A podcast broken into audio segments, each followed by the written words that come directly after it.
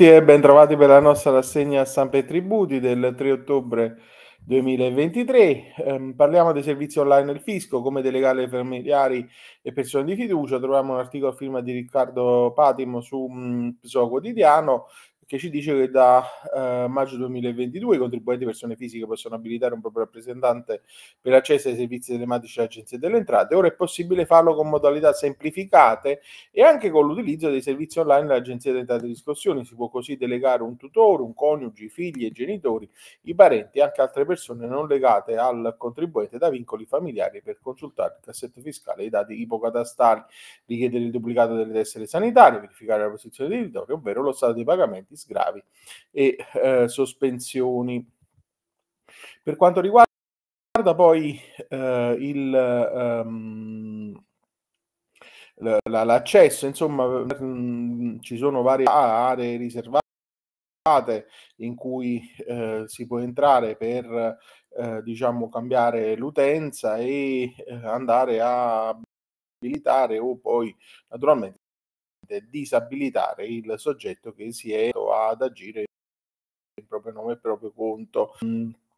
Poi eh, sullo stesso uh, argomento uh, troviamo un altro articolo sul, ehm, diciamo, ehm, sul tema diciamo, delle ispezioni ipotecarie online che è operativa anche per i eh, documenti cartacei. Su questo tema troviamo due articoli, uno del servizio di ispezione ipotecaria online è operativo anche per i documenti cartacei, quanto rende nota l'Agenzia delle Entrate con comunicato stampa del 2 ottobre con cui ha sottolineato le novità che è già operativa in tutti i servizi, la pubblicità immobiliare dell'Agenzia delle Entrate che è rivolta principalmente agli utenti dell'ambito professionale e commerciale commerciale, per esempio notai, avvocati, visuristi, agenti immobiliari, che potranno ottenere i documenti richiesti senza doversi rivolgere al eh, front office.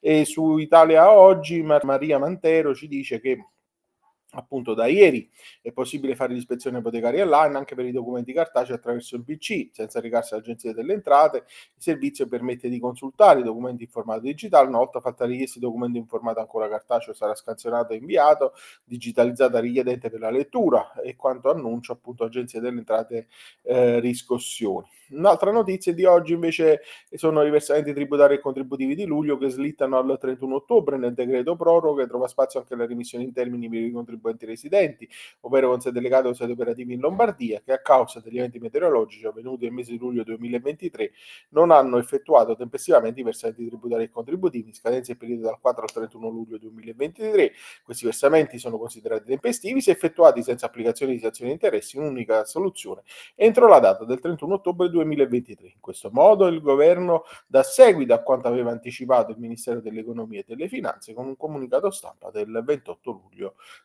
2023. E poi, ehm, diciamo, eh, infine parliamo dell'elezione del Consiglio di Giustizia Tributaria che giunge a compimento. L'articolo lo troviamo su Italia Oggi. Vengono eletti Cosimo Ferri, eletto del gruppo di Consiglio di Presidenza di Giustizia Tributaria, di cui fanno parte 15 membri, 4 laici e altri scelti dal mondo della giustizia tributaria. Al termine delle votazioni risultano eletti appunto eh, come maggiori eh, eh, Risultati: Raffaele Duccillo, giudice della, giustizia, del Corte di Giustizia Tributaria di Roma con 836 preferenze e Cosimo Ferri della Corte di Giustizia Tributaria di Primo Grado di Napoli con 832 preferenze. Questo è l'ultimo articolo della nostra ehm, rassegna di oggi. Io eh, vi auguro un buon proseguimento di giornata e vi do appuntamento come sempre domani. Arrivederci.